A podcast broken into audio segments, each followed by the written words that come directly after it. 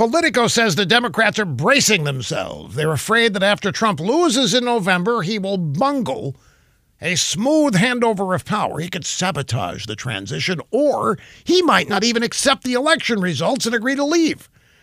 Pocahontas Warren says it won't be an ordinary transition because she won't be able to assume good faith cooperation from Trump.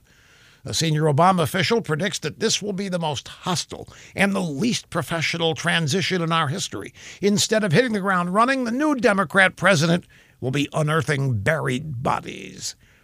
Now, the Democrats worry that Trump's people will not meet with the incoming team and that any paper trails left behind will not be trustworthy. Some fear that Trump will quietly push through last-minute initiatives to stymie the next administration's ability to tackle issues like immigration. Most concerned, reports Politico, are Democrats who deal with national security. They're worried that Trumpsters will lay booby traps for them and try to hamstring their foreign policy goals, perhaps even with Iran.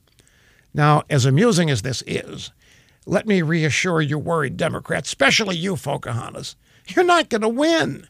There won't be a transition to a Democrat president, so take it easy. Your agenda for the next 4 years is set to be continued and consumed with hate for Donald Trump, because that's all you're going to have.